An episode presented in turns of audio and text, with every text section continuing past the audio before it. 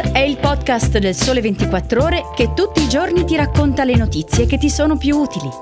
Su tutte le piattaforme gratuite e sul sito del Sole 24 Ore.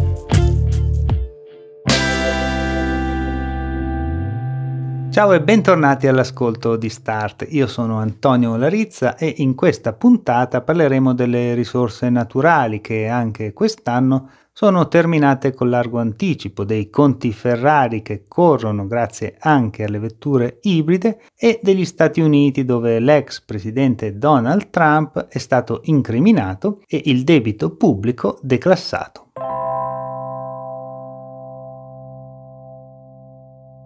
Da ieri 2 agosto siamo di nuovo in debito con la Terra. Con la giornata di ieri abbiamo infatti consumato tutte le risorse naturali che la Terra ha prodotto e produrrà nel corso di quest'anno. Da ieri in poi quindi consumeremo a debito. I calcoli eseguiti dal Global Footprint Network sono diventati un triste appuntamento e ci dicono che l'umanità, con i suoi oltre 8 miliardi di abitanti, consuma ogni anno ben più risorse di quante la Terra sia in grado di rigenerarne nell'arco dello stesso periodo. Elena Comelli ci spiega sul sito del Sole 24 ore come da 50 anni a questa parte il giorno dell'anno in cui le risorse naturali finiscono si sposta sempre più indietro, arriva cioè sempre prima. La tendenza infatti è univoca, soprattutto se letta sul lungo periodo. Si pensi per esempio che nel 1973 le risorse naturali bastarono all'uomo fino al 3 dicembre.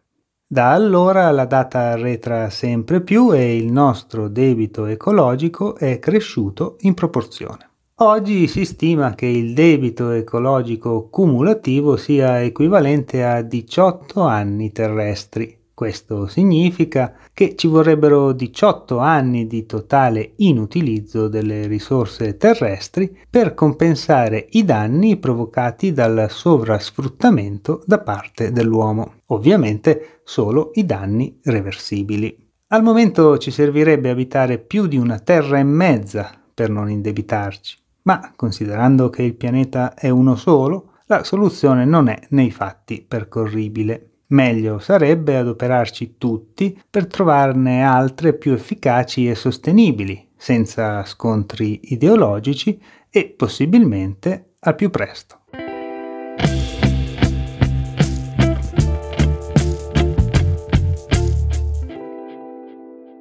Parliamo ora di supercar. La storica vittoria alemana ha portato bene alla Ferrari anche sul fronte dei risultati economici. Ieri il cavallino ha diffuso i dati positivi del secondo trimestre e ritoccato al rialzo le stime sugli obiettivi dell'anno per quanto riguarda margini e utili.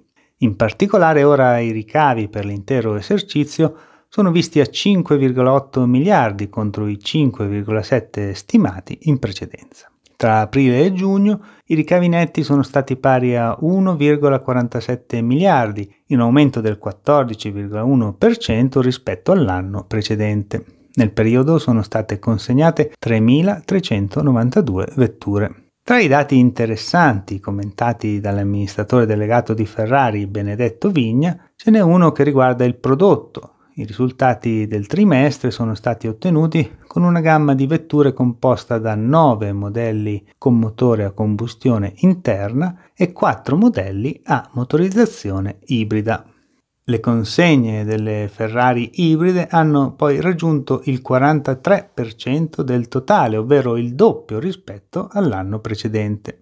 Ora anche i numeri confermano che la casa del cavallino ha preso seriamente la via dell'elettrificazione, sebbene in chiave ibrida. La prima Ferrari elettrica arriverà infatti solo nel quarto trimestre del 2025.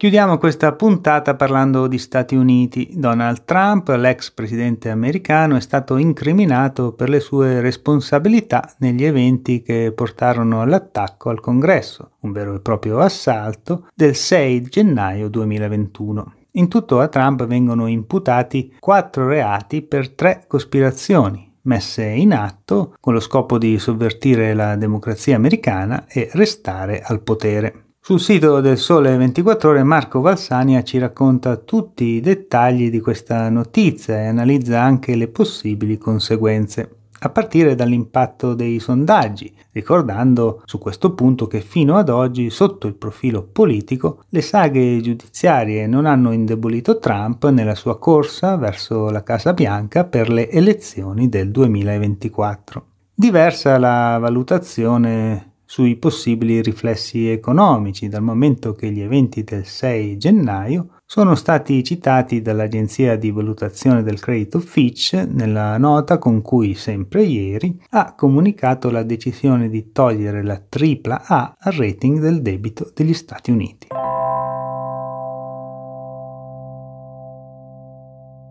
Il podcast di oggi finisce qui, io vi saluto, vi do appuntamento a domani con una nuova puntata di Start.